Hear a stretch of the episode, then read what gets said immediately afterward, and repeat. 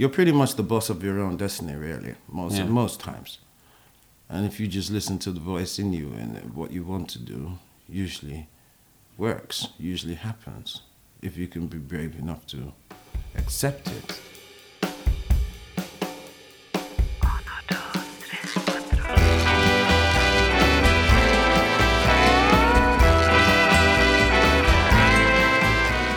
Welcome, Mr. Foster. Hi, how you doing? Good.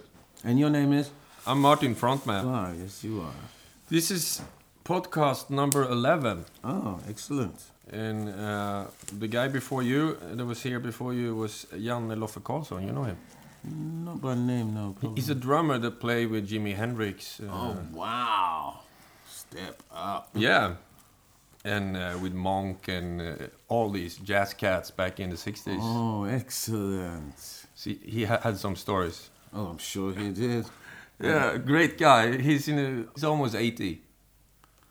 Wow. And he his first drum kit he bought from Bosse Skoglund. Now it's making Yeah, sense. yeah, yeah, yeah. Were they the same age? Almost, yeah. Bosse is two years older. Mm, okay. What we do here, uh, I'm gonna ask you some quick questions, and then we're gonna do your story. If that's cool with you. I think so. I haven't really got it together, but yeah, yeah, yeah, yeah. yeah. So, uh, name, Desmond Foster. uh, profession, Uh, first, like a musician, a producer, and writer, and stuff like that. yeah, Yeah. and uh, place of birth, Uh, a city called London. I was born in London. yeah, and uh, spent some time in Jamaica. My parents and them. Uh, What is your first memory of music? mm, my first memory of music. My parents were in the church, and um, I used to, um, of course, go to church with them. And um, they had musicians in the church, and they would be playing, and uh, I would, when they were playing and singing along, I would play the buckle of my belt Yeah, like a guitar, you know. So I was that was my first, my first memory of anything musical. I think I was about four years old then, and I think the whole the whole church was like, "Oh, he's gonna be a musician, that one." yeah. yeah, that's where it started. I think. Yeah. And what what was your first record that you bought for your own money? Mm, that was a record called Bet You Got a Chick on the Side. And that was by the Pointer Sisters. Uh, some guy, I think I was, I can't remember how old I was, but some dude was trying to let me know how how lucky I was to be black. I'm sorry, I Yeah. went there already.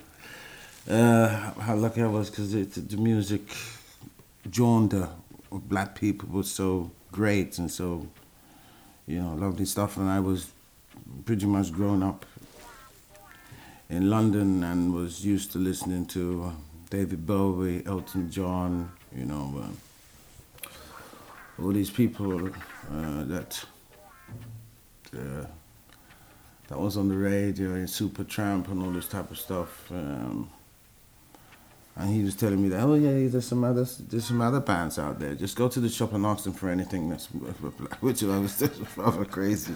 Well, I can't go in the shop and ask them for just black music. He was like, yeah, you can. You want some black music? So sure enough, went to the record store. and said, right, I'm gonna give me anything that's black, that's funky and nice and gritty and black. Hmm? And he brought the record out, um, the single, seven inch. Bet you got a chick on the side, sure you got a chick, I know you got a chick on the side. That was the song. With the Pointer Sisters. With the Pointer Sisters. Yeah. And I heard this song. When I heard this song, I was just like, I'm sorry, I was blown away. It was, it was the best pick of song he could use. Uh, he, he, he just played it, and when he played it, it, it started heavy and finished heavy.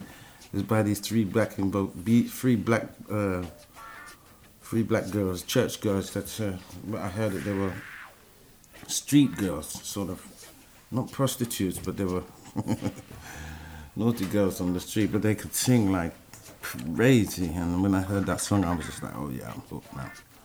So and that's where my my first record. That's a long story. But, Yeah, but that's- good that's- one. Yeah, yeah, yeah, yeah.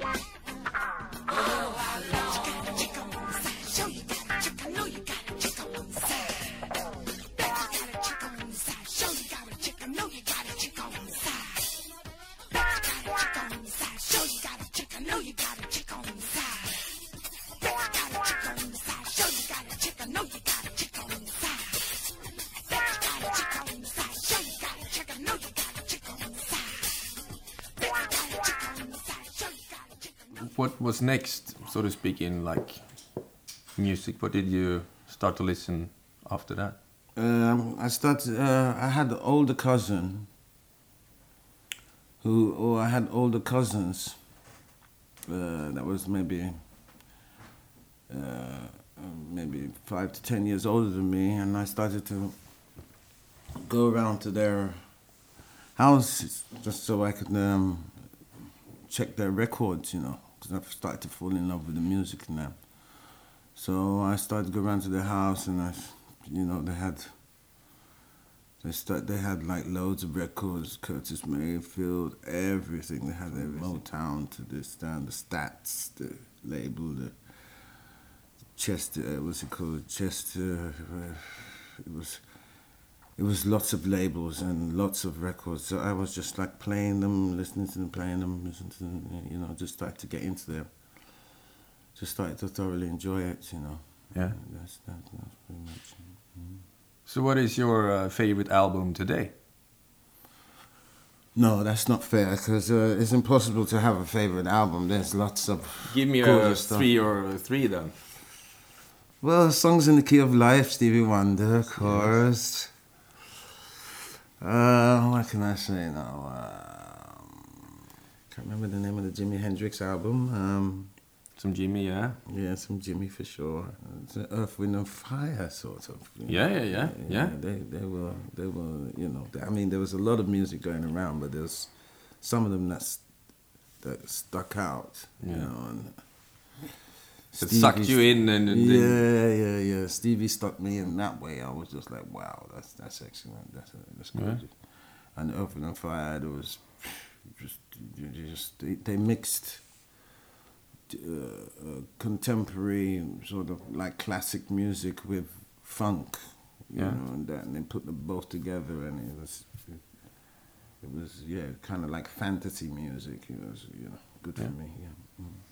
and of course the what do you call it? The the, the Wailers, yeah, Bob Marley. yeah, Bob Marley, Stir It Up, and all those songs on it. Yeah. that's, that's, Yeah, that's classic stuff. yeah, yeah, yeah. That's that's that's that's that's where I was at.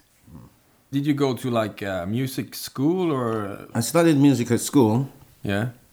Um, because I could I could play, I could sort of play a little bit. Um, so I studied music at school, did the O level in music, which I passed. Um, learned to read, learned to play piano and concert bass. Um, my secondary school, passed those uh, exams. Yeah. but I didn't. I didn't pursue. For, I, I just wanted to play. I didn't want to get stuck behind. I, I don't know what I was. I was. I was. Um, I was still in love with playing and not necessarily in love with theory of music. I was just into the practical side, you know. Yeah. Like, uh, I still wanted to play football and I still wanted to run up and down, but I still wanted to play music. And yeah, I didn't want to study it more than what I knew. I just wanted to play a record, and listen, like it, and copy it maybe, and play with other people, and that was it really. Yeah. And you did. Yes, I did. Because uh, I heard a story that uh, when you were like 15 or 16, you were uh, start to play with your aunties. My cousin, actually, my mom's sister's kids, um, the same people that I went to to listen to music when I was younger, to my cousins, as I said, they were older, was um, my cousin called Liz Mitchell, who's um, the lead singer in Boney M. Yeah. And she, uh, back then in the days, she was doing stuff like um, Jesus Christ Superstar theater, stuff like that, and singing and stuff like that. And she was living in Germany, and then um, she got a deal to start a group up called Boney M. And when she had started, actually, she someone must have told her that uh, that I play music or Yeah. something. So she came to me at 14 or 13 or 14. She You were that young? Yeah. So she she said, "Oh, I heard you play music." I was like, "Yeah." So she was asked me to play a little something. So I played a little song, small song, maybe some something off the radio or something, some Dandy Livingstone or some. I can see clearly now the rain or Mm. something, something like that. Yeah. So sang to her, and she was like, "Oh, but that sounds great." And she said, "You know, I'm in a band now, and I'm stuff is happening." And I was like, "Yeah, yeah, yeah." She was like, "Oh, then when you're about 15, 16, can I come back for you? Will you? Can you practice some more? Can you get some skills together?" Yeah, yeah. But I quite quickly forgot about it. And then um, I was sort of running around as a, as a kid playing little small stuff and that, and came up to a, a gypsy lady who came to me and asked me out. I was quite young, I was about 14 or something, 13, 14. So she was like, ah, do you have any money? I was like, you have to me for money, I was 14, 15, 13. No, but if you give me some money, I can tell you something. So I said, What can you tell me? She Well, give me some money and I'll tell you. So I didn't really have much money. I had whatever I had, I gave her. And she was like, Give me your hand. So she looked at my hand. She gave me a, a flower, which was, I was like, What is this? This is worth my money. So, but she was just like, Oh, I see. Oh, you. Now I see. So I said, what, what, what, what, what, what, what can you see? She's like, Oh, you're a traveler. Oh, yeah, you're going to play music and you're going to travel all over the world for the rest of your life. And I was like, oh, really? She was like, yeah, yeah, it's true. I can see. You're going, man. You're going. You're going everywhere. I said, now? She said, well, maybe now, but you're going to be going everywhere. So I was like, oh. I was like, yeah, whatever. So I walked away from her feeling really like done by her gypsy, because you know what you hear about gypsies and stuff. So then I walked away from there, and then um, little after that, when on my 15th, 15, I think 15 or 16th birthday, my cousin came back again, and she said, "Right, ready for you now. Uh, do you need any instruments? Do you need stuff?" And I was like, "Yeah, I could do with another guitar and an amplifier and stuff." And she was like, "Right, let's go to the shop. Let's go in." So she got that together. I got my passport together again, and then she was like, "Okay, right, we're going to Germany." So I was like, "What?" So yeah, we're going to Germany. So I was like 15 and a half, 16, and the rest of the band was like 27, 30 year old people. I was a little kid. And we started to play, uh, we learned a little bit of music that I did, we learned songs, Boney M songs, Daddy Cool, and all these type of songs. And we started to play in um, like not stadiums, but big auditoriums that held maybe forty thousand people, stuff like that. So we, we did six months of that, which was that blew me away. It was like That was your first gig, your first tour. yeah, my first gig forty thousand people. Yeah, exactly. It's a bit hard to top that when you're like when you're 17. Oh, definitely. Then you have to tour with like the Stones or U2 or Well, exactly, exactly. I'm used to it. When I got back, then I realized what the gypsy woman had said. So I said to myself, could this be a natural fact now that I could be running around and, and doing stuff? Then I said I came back yeah, after that tour and stuff and uh, got paid loads of money and I was just a kid and then suddenly um, when I got back then I got some other type of work, which is uh, I can't remember who it was, but some other type of stuff. I got down into Chalk Farm Studios, which is a place down in in London. That's by the BBC Pi Studios, where I started to work with uh, Georgie Fame. For uh, it's it's an old name from back in the days, but he was he was like also on the radio that played like you know B Free and Jimmy Smith style keyboards and stuff and Hammond organ. And then from there it just started to happen. It just went, just took off, and I started to play with all types of genre of music. And from then it is that's where it pretty much took off from. So you did six months with Boney M, and Mhm. then you quit that, or what happened? Yes, then I quit that. I think they they were going to record a new album because um, I didn't realize that when you when you you have a record company that you do your music with, but when you go on tour, it's like a management and the artist that come together and they put ideas together and go on tour. And so the producer, which was Frank Farian, uh, he wanted to go in and make another album with them.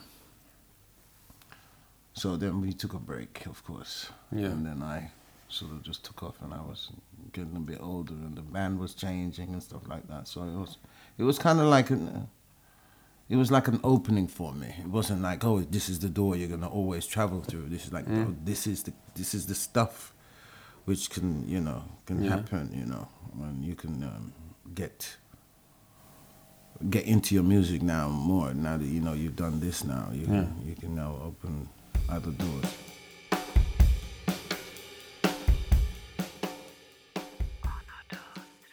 Where did you learn to play all these instruments? Did you learn to play them at once, or was it like one instrument at a time? No, when I was playing so-called music, uh, and I was working with these older people, and I was playing, they would, um, I would come to rehearsal, and the drummer was a little bit late, or the bass guy was a little bit late, and the, and the guys in the band would just say, "Okay, but pick up the bass now." And I was like, but I don't play bass. He said, yeah, yeah, but pick up the bass, man. It's, it's stop, you know, get, get, yeah. And I play a little bit of bass until the bass man came, and the next time it would be the drummer. He wasn't here, so I, was like, "All right, pick up the drums. So I was like, oh, I'm like, what, what is this? Then I started to like playing around with the instruments, and also wanted them to be late, and I would come a bit earlier so I could get into the instruments. Um, yeah, it was pretty much like that, really. It was. They were just like, uh, you can't play one instrument. It's not possible to play. You should. You need to feel what the other people are doing when you're playing your instrument, and you know what's happening with the drum over there. And that was uh, um, those days. I was playing guitar, six string guitar, Mm.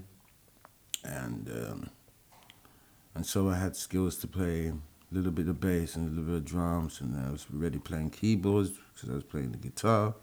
So it was guitar and keyboards, and then after drums and bass.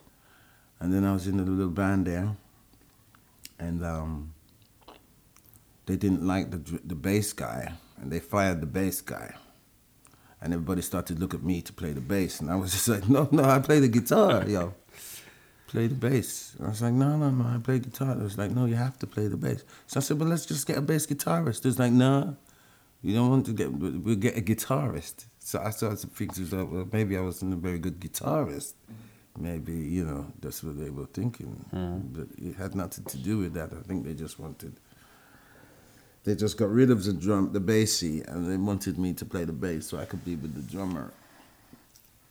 And then, so then I mean, I changed, not changed instruments, but I started to play bass as well as Yeah. the guitar, more serious and not just playing around at rehearsal and stuff. Because then after that you played like with a long line of um, big names like uh, Boy George. Yeah, so what's the story behind that? Well, there was a friend of mine. I was playing a lot of music with other bands, like reggae bands and stuff like that. And uh, I met up with this guitarist.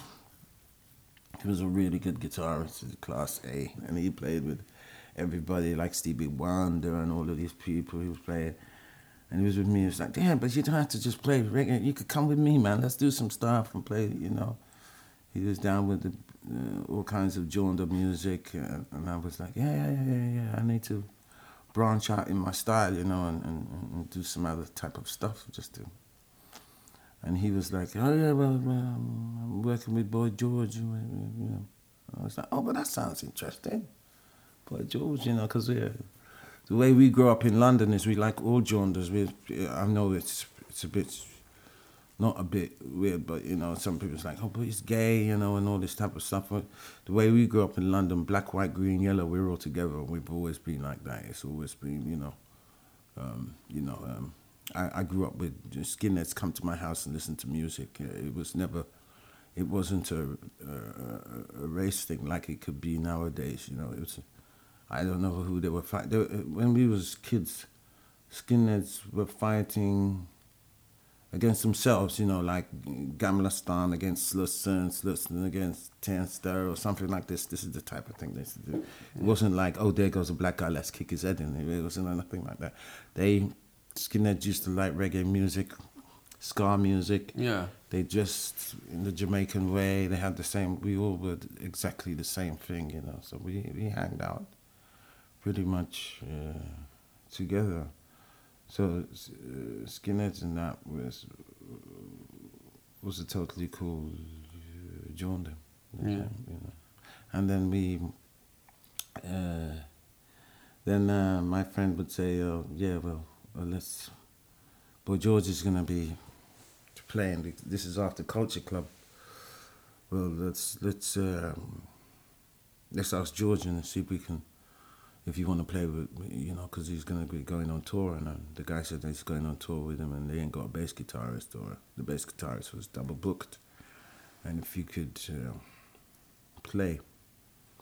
And so I was very excited, and, and I was just like, oh, oh, my God, Jesus Christ, George, boy, George, no, no, no, no it's never going to work, is it? Can't work. And then, um, boy, George, uh, I was like, oh, it's going to be an audition and all this type of stuff. No, not that I was frightened of an audition or anything like that. I was just didn't think it was my Kettler fish or anything. And then so he said, uh, "Yeah, well, where is he from?" And, um, and the people told him it's a Jamaican guy. He lives in so and so in Harlesden or so and so, and he plays uh, this type of stuff. George, yeah, yeah, tell him to come down, just like that. Tell him to come down. All right, mate. He, and then we met. He was like, "All right, mate. Yeah, yeah, yeah, nice." He was more shy than I was. He was an extremely shy guy but an extremely talented dude and warm, uh, warm person.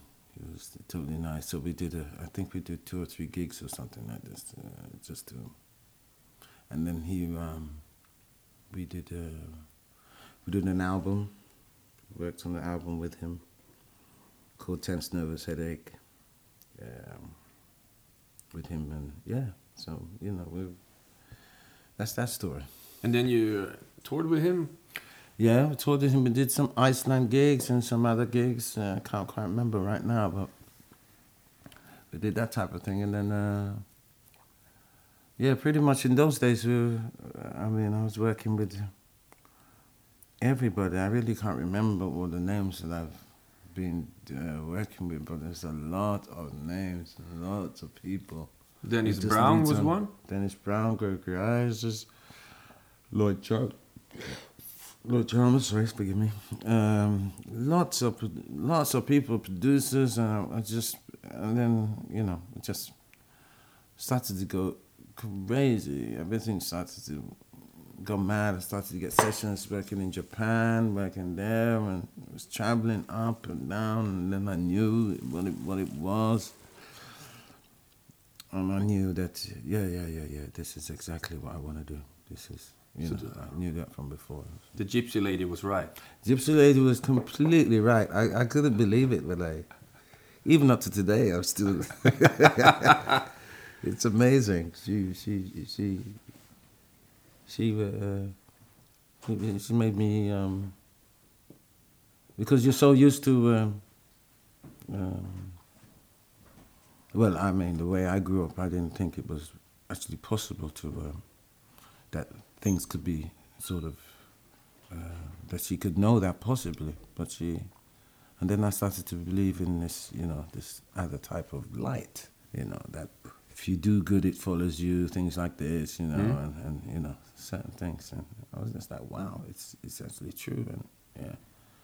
Let me just keep up this good work because it's exactly what I want to do, and I just tell myself that's what I want to do. That's, and I think it's because I said I wanted to do it subconsciously. It, it came together, and uh, she could see that I had enough strength to Push. push Yeah. and make it happen. Yeah. And she she was just saying like she could see it. That's all she said, and it wasn't as if I. I didn't disbelieve it, but I didn't believe it either. If, if there's just, just such a phrase. Yeah. I, I, I, couldn't see that possible. What at 13 that you're going to be traveling all over the world? What? Doing exactly what I want to do? You mean like a footballer? Yeah. You know, loving football and playing and Yeah, yeah, yeah. getting paid to play. You know. You played for a while with UB40, is that right? Uh, yeah, a little bit, but not so much professional like that.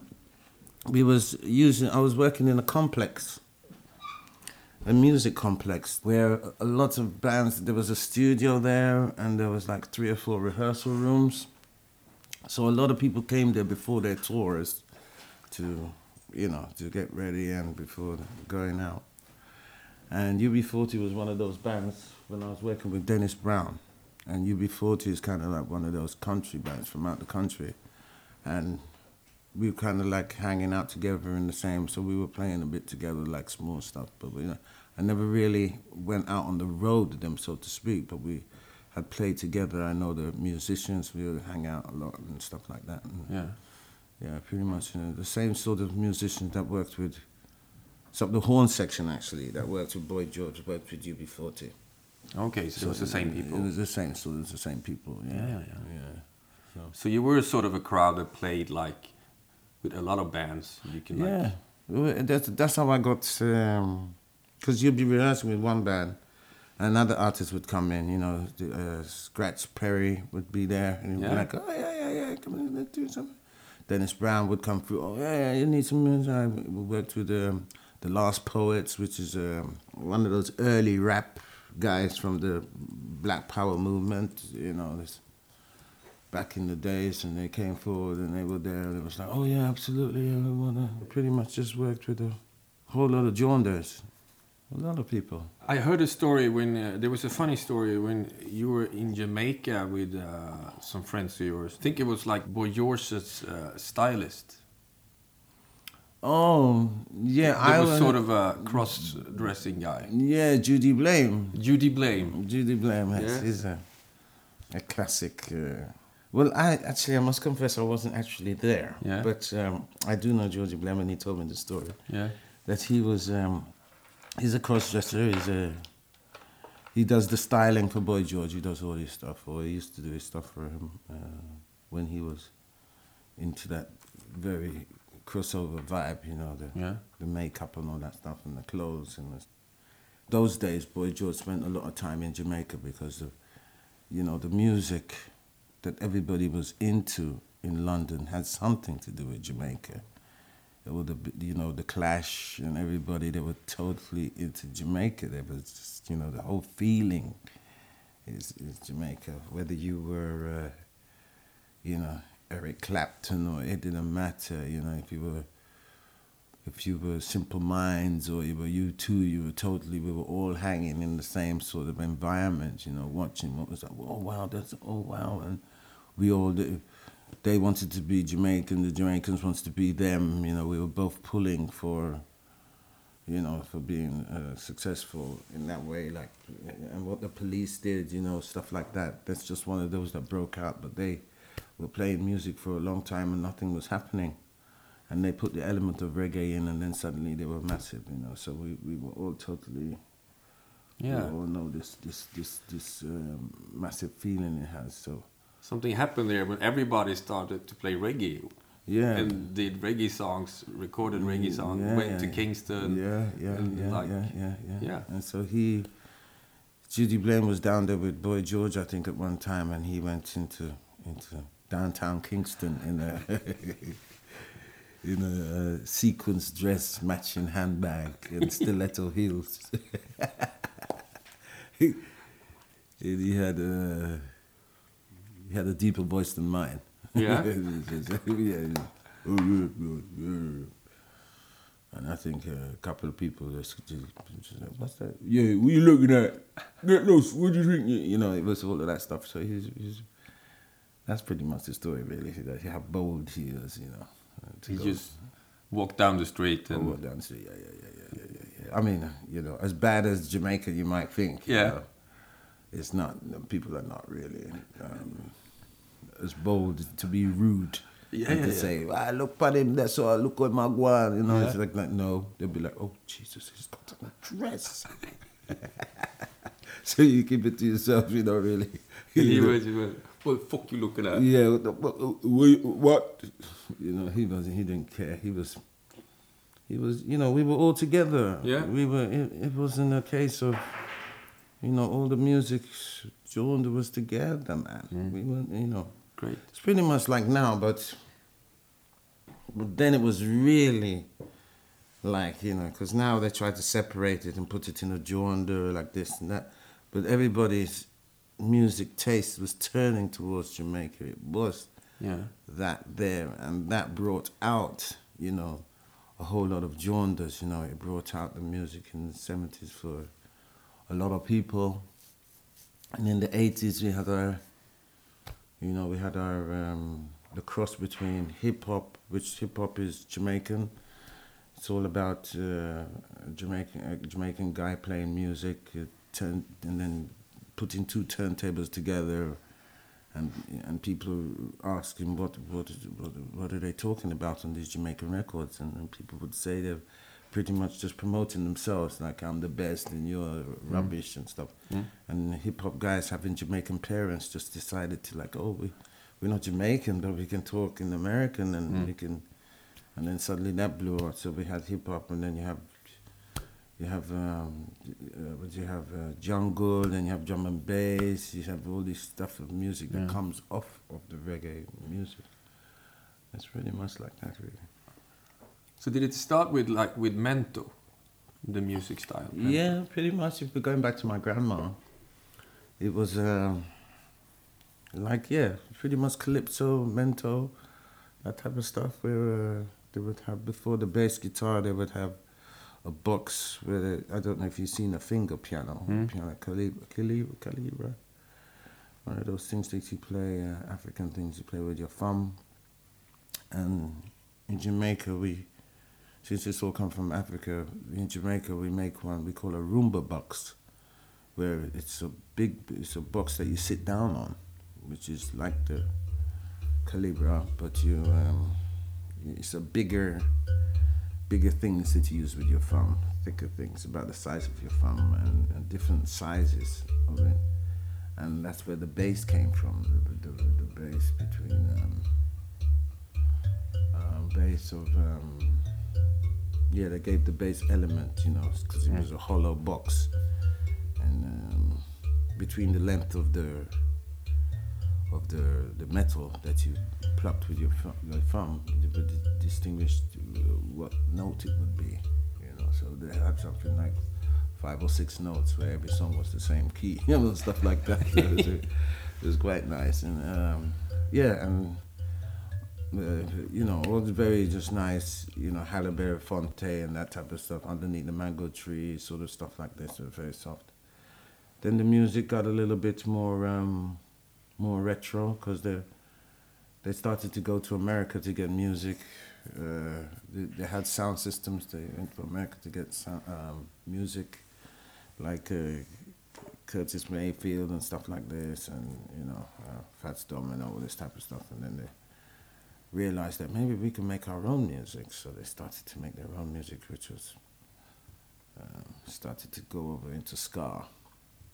And then after it was there in ska, they uh, it stayed there for quite a while, and then people kind of got not bored of it, but it it it, it morphed or it uh, it changed into different style like blue beat, and then it was rock steady, and then it kind of went over to reggae, which was instead of having it's, it's kind of like uh, people slowed down. The thing was slowed down now. It's like people say, "Oh yeah, that's enough of that," and it's just maybe they smoked a fatty or something. Hmm. I don't know, but it was just, just everything went down, so it slowed down. And then we started to have the instead of the upbeat, we had the downbeat, and then that's where reggae came, and then. Um, no one didn't plan it. It just evolution just Yeah. came, and it just went slow. And people was like, "Oh, I mean, because ska is like up there, Yeah. and people's like, "Oh, what's that music? Oh, that's great!" Yeah. And you kind of make a dance, and it goes like this. And then suddenly it went to reggae, and it went down. People was like, "Oh, what's? Oh, but this is now. It's a, you feel Yeah, that? Yeah. It's kind of like downbeat." And people's like, "Yeah, yeah, I like that." So it threw ska out, and, and a new thing was born. You know, it was changing between uh, rocksteady and blue beat. It was already moving. It was Yeah. changing its, its its feel. So what's the difference between rocksteady and reggae? Is it a Well, be- the beat or? Yes, the beat. Rocksteady is more like playing a little bit more like 16s on it, more shaking going along in Okay. the in the rocksteady. Reggae was more like down, like this is it, down, down. I, Yeah. I, I can't explain yeah, yeah. any more than that. Yeah. You have to hear it for yourself. Go into your um, local reggae hood and check for rocksteady, and then check for reggae. and you see- Rocksteady, baby.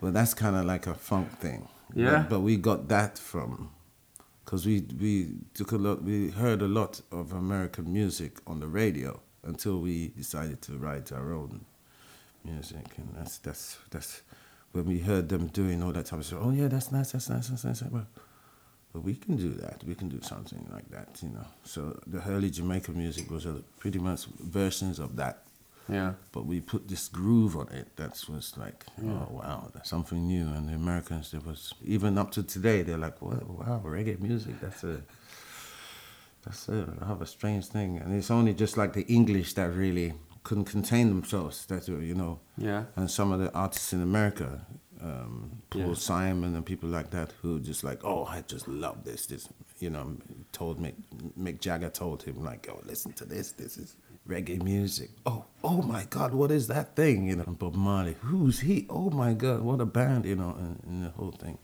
It's like blew away the whole world there. Took over. It did, because uh, a lot of the time that we was we was already comfortable in the or was listening to genres, you know, like we had a whole lot of music happening already. We had the the, the, the 60s and music was pretty, you know, the funk thing and the Yeah. the blues and the jazz was and the Motown thing, but then the, the reggae came and everybody was like, "What's that though? What what is that? And where's the one?" Yeah. Where's the one? So there is no one. There's a two, I guess, like how it is in in Son, in Cuba, where the music is, and a lot of music in the West Indies has this kind of genre where it's it's not really the mainstream thing. It's I think you're listening to you. It's so, the weather's so warm there, or it's such a different climate that people hear stuff in a different way. When they play the reggae, it's a bit like that. They lose their the one. They come off on it on the two. You know, and everybody's and everybody in the West Indies is like, yeah, that's where it's at. But to everybody else in the world is like, where's what at? It's like, what do you? How do you dance to that? What, Yeah. what- where? And we said, but this, what do you mean, how do we dance? it? It's, it's right there. People's like, right there where? And you see, there you get like people like Bob Marley who has his, has his following, but he can't get through to the people. And, um, and then you get a person like Eric Clapton who copies, not copies, who covers a Bob Marley song and gets it really uh, understood finally to the whole world, you know. Yeah, I shot the sheriff. I shot the sheriff, Yeah, which, which, which, which finally gets understood. But Bob Marley's version is like, what is, what? I said, what's he singing about too? I can't get, you know. So I mean, and, and nice, tasty lyrics like "I shot the sheriff" is because everybody loves cowboys and Indians back in the days, and Yeah, yeah, yeah. It's a, it gives a nice, nice feeling about you know, and the, it's always the Robin Hood vibe. The, the sheriff isn't always a good guy. It was I who shot the sheriff, but I didn't shoot no deputy. It was I who shot the sheriff, but I didn't shoot no deputy.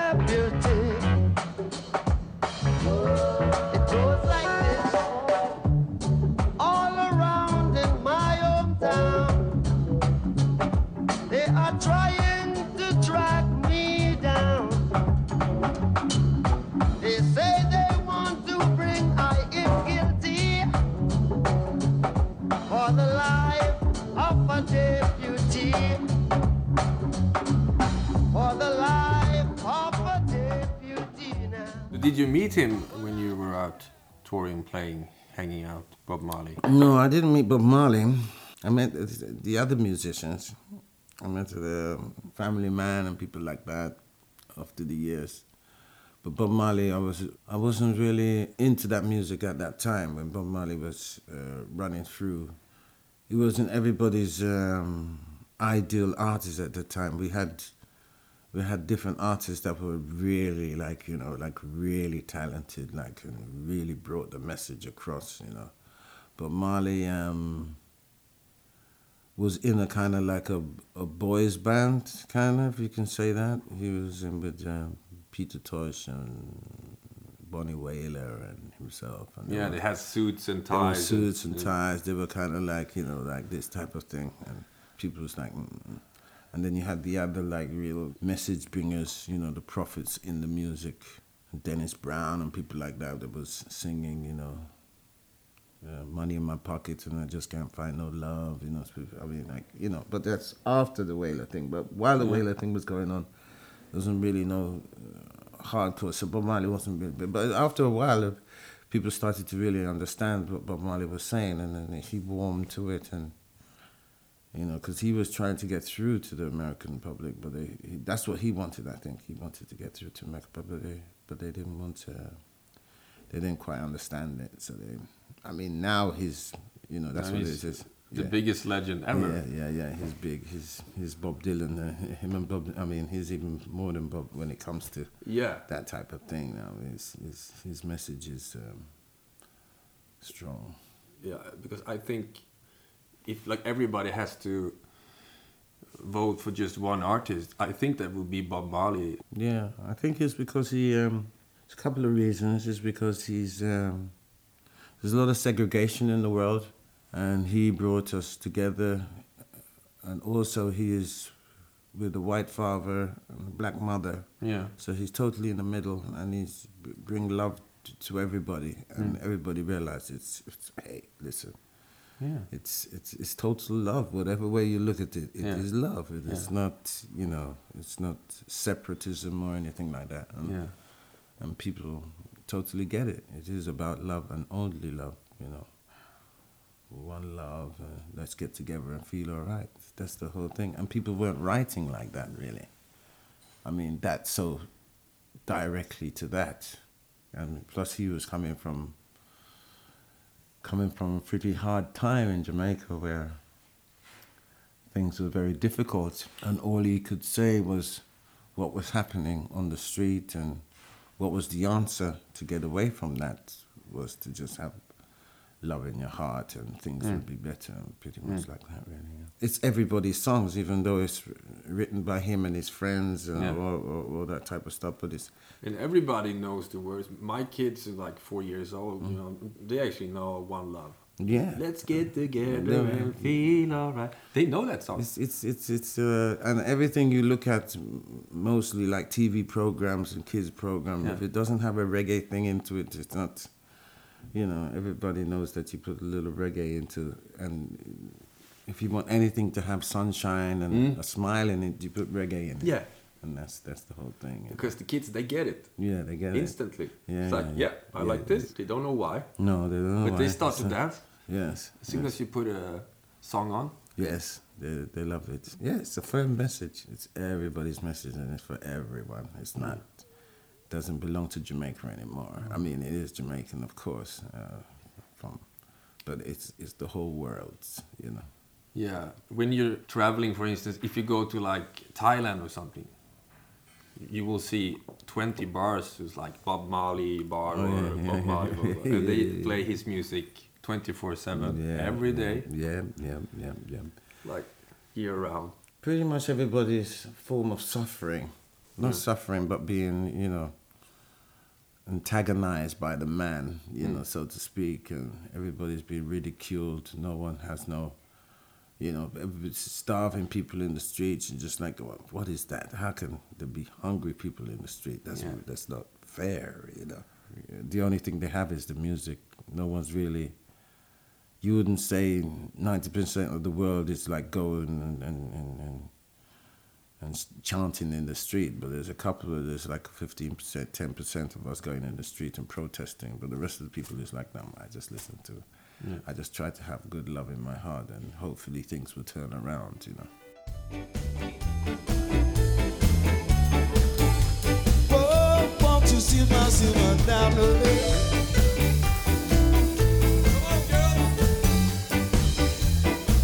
One more time.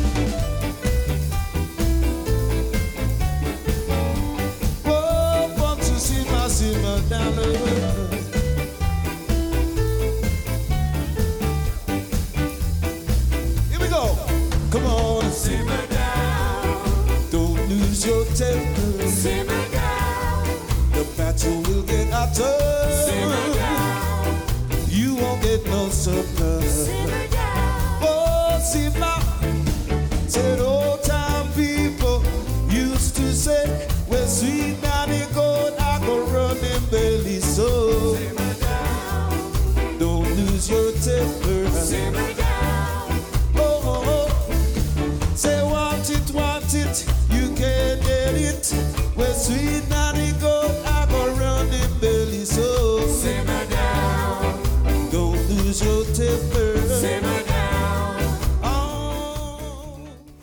Years ago, you did uh, your own album. You have done a few, but there was one I was thinking of when you recorded all the songs yourself, and you were the producer and you sang all, on everything. And that album is one of mine and the people that I work with, one of our favorite albums because it's such a great mixture of uh, of everything. Right. It's like uh, it's jazz, it's soul, and it's reggae, and it's ska in there. And uh, but you started out in the 90s to make it, and we did the release in 2012. So it was like sort of a long. Took Yeah. a while to record it, I reckon, or get it out. Oh, you mean the ska things? Yeah, we did with Papa D and Joseph Beckford, and Oh, okay, those stuff. Yeah, it was uh, see because I've always been um, musician, so I wasn't really particular in th- when people would say, "Why don't you do your own stuff?" I'd be like, "What? What old stuff? Not bad. Come on." I was quite comfortable with working with you or working with other people hanging behind them. But people kept on pushing, like, oh, yeah, yeah, yeah, yeah. And I was supposed to do a deal with, uh, I got signed when I was with a company, Breaking Bread, where I was a producer and stuff like this, uh, back in the early days in in um, Stockholm, yeah, like I think it was uh, uh, somewhere like 80, uh, 80, no, like 90, sort of something like that. Yeah. And we were, and then the the deal fell through. There was a couple of people that signed because it was a whole bunch of us. Like uh, I think it was something like fifteen artists, and we signed to a label, and everything was cool. But it fell through. So something happened, and uh, and so I had this. We had this studio and everything that was paid for and everything. So and everybody left, and I was just surrounded with all this equipment. I thought, oh, I can do this. I mean, I never just have some fun. It was not for anybody's ears but my own. Uh, I was just having some fun. I wasn't really re- recording on a on the thought of it servicing anywhere. I was just just doing, you know. So I did something like nine or ten songs or something like this, and uh, and got a couple of people around Goran Kajfeš to play horns for me, and uh, some other horn players to play with me. I played all the instruments: the drums, the bass, keyboards, and guitars. Harmonica. Harmonica, oh yeah, yeah. Not a very good harmonica player. Not as good as Mick Jagger. So then I looked out for some singers, you know, like uh, Papa D and Joseph Beckford and Carla, a girl Yeah. from Trinidad. She sounds really great. So I, And the I wrote- Cuban guy. What was his name? yeah, Santiago. Yeah. Yeah, and I I got uh, some because I didn't know I just since the songs was there I didn't have any vocals so I had to write vocals for write uh, lyrics and melodies for it which I wasn't very good at at the time. I wasn't taking it so seriously, but I, I wrote something and I gave it to them to sing. They sang it and. Um, and then I was quite easy with leaving it on the shelf, but I think somebody heard some of the songs, or I put one of the songs on uh, on an album I did with Internal Dread from Rubber Dub Studios. Yeah. And everybody and I said, yeah, but I, I stupidly, I said, oh yeah, but I have a couple of more of those songs. And people said, what? Well, which songs are they? So I played them and people were like, wow. And I met you and you were like, oh Jesus, we gotta get this stuff out. So, so that's where that sort of came. Great album. Great Yeah, album. yeah, yeah, yeah. A lot of people like that.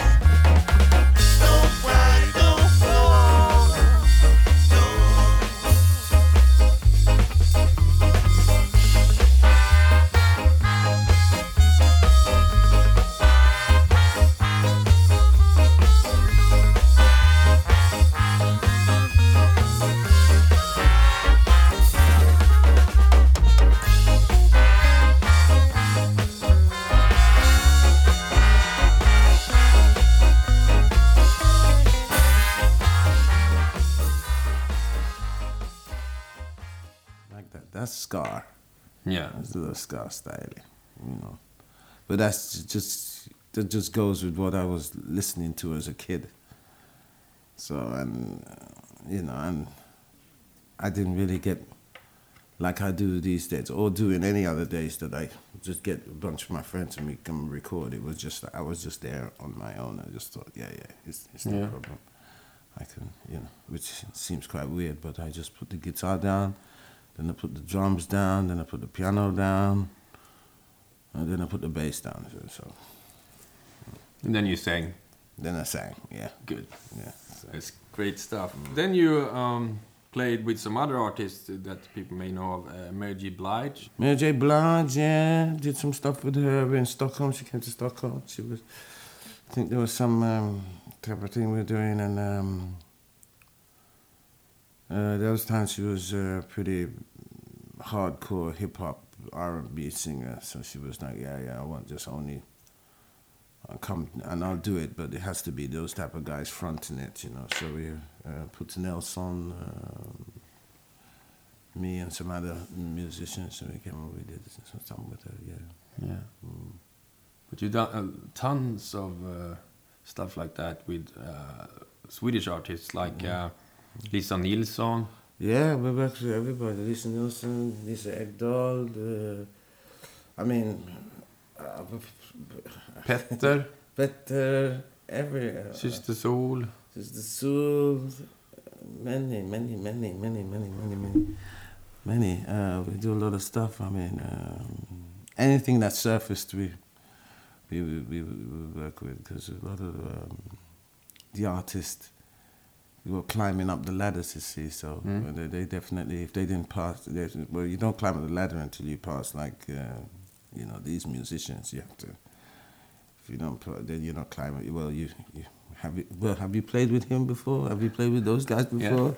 It's like, no, well, pff, you need to do that, you know. So, you know, so we was totally into it like that. Yeah, yeah, Yeah. yeah, yeah. yeah. All of it. I mean, I mean, we did Glenn Schilling. Yeah. Yeah. There's a whole lot of stuff. Um, I did Dr. Alb, and I mean, it's uh, Cape. I can call her name. I mean, uh, lots of people. Robert, it's it's it's Ray Kai. It's, it's all those old names from back Yeah. there. From uh, I came like in '90s and worked directly with Blackness, Yeah. and that was just everybody. And throughout these years now, I'm still working with Blackness, and, and we're still playing with everybody. You know, Corolla. It doesn't name it. I, Yeah. I think the only one I was talking that I hadn't played was is uh, is um, uh, what's his name? The old rock and rocker guy. Uh, what's his name? Ulf. Lundell. Lundell is the only one I haven't worked with. I mean, in that way, and I almost got to work with him, but it's just that I heard that he's he's a very intense. He, he does it. You know, you rehearse seventy songs. I'm like, Jesus Christ, seventy songs. Jeez. I don't know. Yeah, that's a big catalog. Yeah, so I mean, when I worked with, uh, if I can name push, I worked with David Byrne from the Talking Heads, and he would give us like, yeah, we would have like four weeks rehearsal, bro. I'd be like four weeks rehearsal. That's wow. Yeah, you fly to New York and we we rehearse like yeah, religiously for four weeks. We learn like 40, 50 songs. Then we go on the road. You go on the road, and then we, That's that's brilliant. yeah, yeah.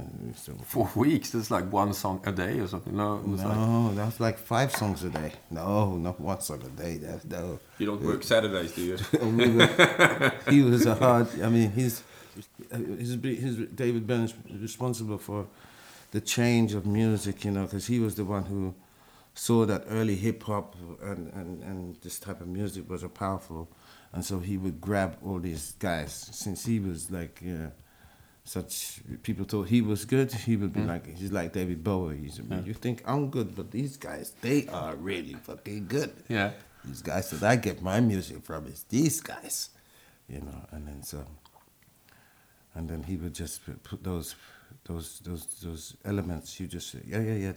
Desmond, yo, yo, yo, yo, yeah, yeah, yeah, yeah.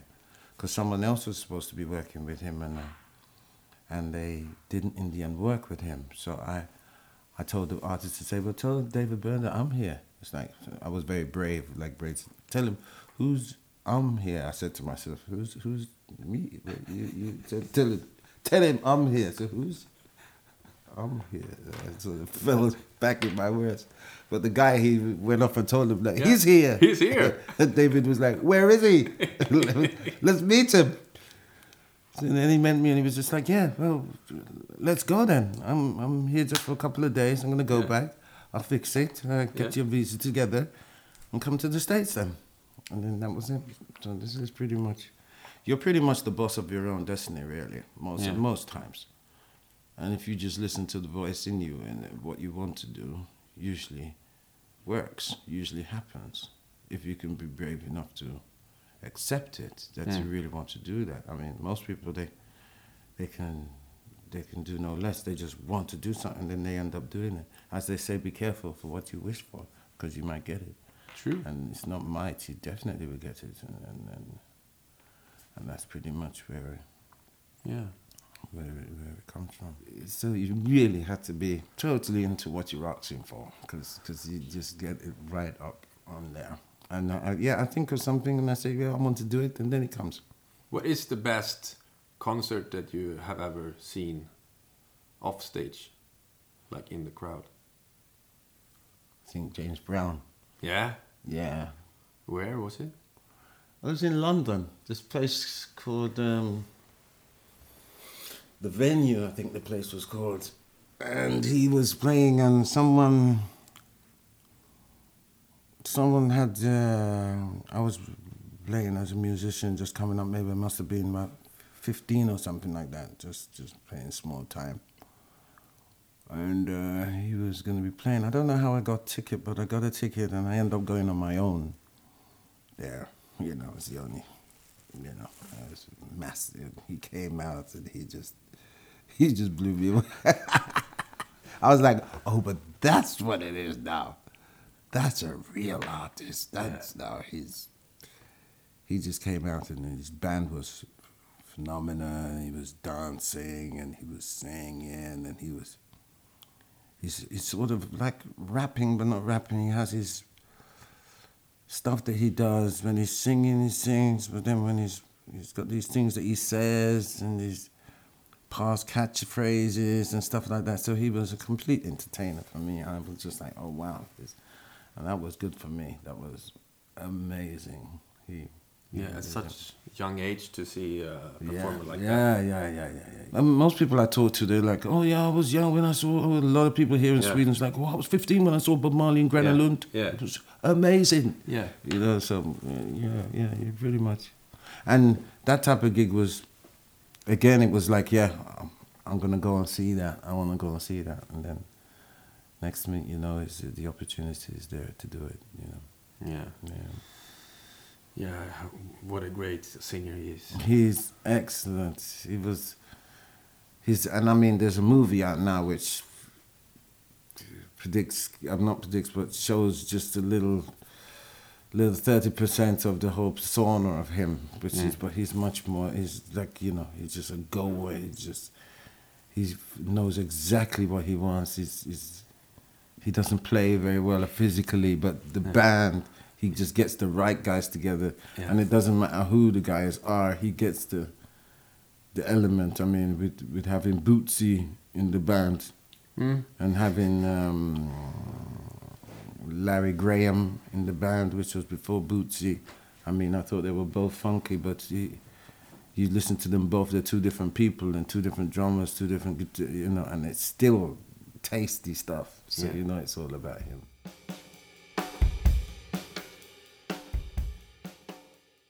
Can you name any Swedish artists uh, that you like? Uh, You see, I'm a silly old fart. I'm a, I'm a musician, and I, I'm Yeah. a, I'm a, and I work a lot with my heart. Yeah. So a lot of the people that I work with work also with their heart. So when I work with them, it's it's like a beer.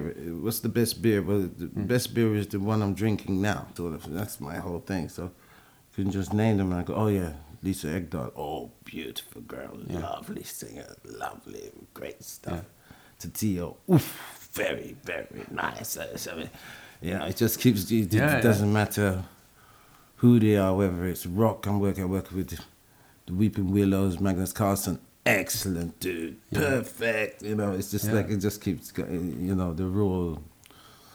They all have their thing. You know, so I can't Yeah. really say who is the real. you don't have to name one. You can name a few, but uh, Yeah, but it's pretty much like that. yeah, yeah, yeah. You've been playing like everywhere, like genre-wise. You've been like playing uh, country. Yeah. rock. Yeah, yeah, Folk. Yeah, yeah, yeah, yeah, yeah, yeah, yeah. Doesn't matter. I, I, the other day I worked with uh, Turnquist. Rebecca Törnqvist. Rebecca Turnquist. Yeah. Amazing woman. Excellent. I was just like, what the? It just gets better and better. And I remember, it's like, oh, oh I, when I first came to Sweden, she already left the scene. So I didn't even know about her. And then I heard her, and then she was just like, oh, yeah, you, you play so well, and I've been watching you play with so and so and so. So I'm to do an album now. Would you like to join me? I was like, oh, absolutely. You know, and then she, we came to this, I think we did some rehearsal or something. And we went to Atlantis to record, studio there. And, um, uh, near Fridhemsplan there, and we started to record her, and her voice was, like, I mean, her, she's, she's like, you know, like real, like top, like class A, like artist. I mean, and then Corolla, she's like everybody's like, oh my god, but she's she's very good. She's She professional, sexy, nice, and you know, full of full of you know lots of go, you know. Yeah. And she really believes in what she's doing. I mean, she's been there since she was 15 or something. She's been, you know, she's like the country's finest, you know, and she, you know, she's just maintaining this heavy jaundice that she has, you know. There's a, there's a lot of them. Uh, worked with um, Ladin, uh, lots of stuff, lots of Yeah. artists that was, oh my God, I like, yeah, yeah, yeah, I worked with him as well, that's fine. And then, uh, nice people, you know, really goes. I mean, I understand that it's like, yeah, yeah, but like some, it's like, oh yeah, this, is- you know, he can give, he can bring some of what I have to their Jonda, Yeah. you know, which, and I can also take or absorb what they have, you Yeah. know, so it's a two-way thing. When we were playing together, you and me, uh, a few years back with my band, uh, you were sort of a guest star. This other girl, uh, Linda Ström, Yeah. when she started to sing, you just who is she? She is amazing. I mean, you hear about she, singers and stuff, but she had she had this real vocal thing. Yeah. I don't want to say Janis Joplin because I don't want to Mm. categorize her, but she had real vocal content. People say say the diamond in the rough. That Yeah, was diamond yeah. in the rough. She was not that she was rough, that she was unpolished Yeah. she could quite easily be polished, but she was just generally just gave it.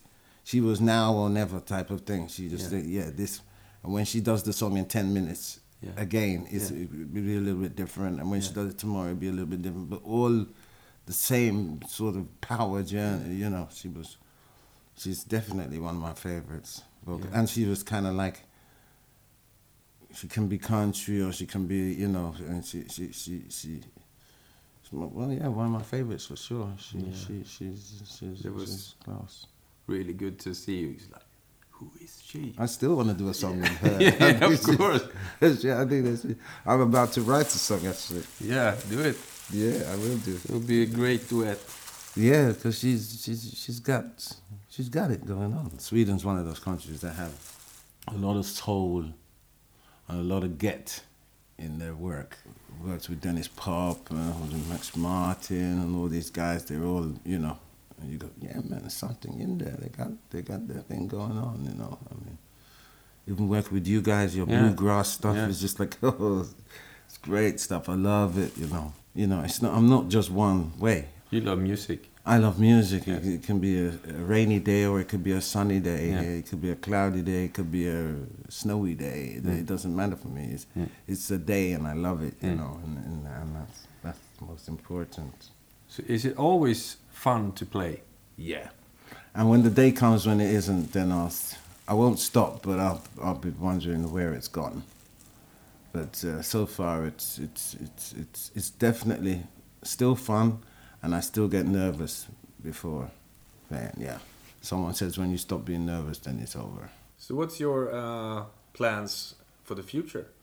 For the future, Or now or now I'm gonna do some more Desmond Foster stuff. I'm gonna concentrate on Desmond Foster. Everybody's just like, oh, you know, yeah, yeah, yeah. You, you're cool. You can work with. You've been working with everybody, but now you can consider for yourself. Put some, put uh, something away for yourself. You know, like you could tour with the name Desmond Foster for some years maybe, and Mm. still work with other people.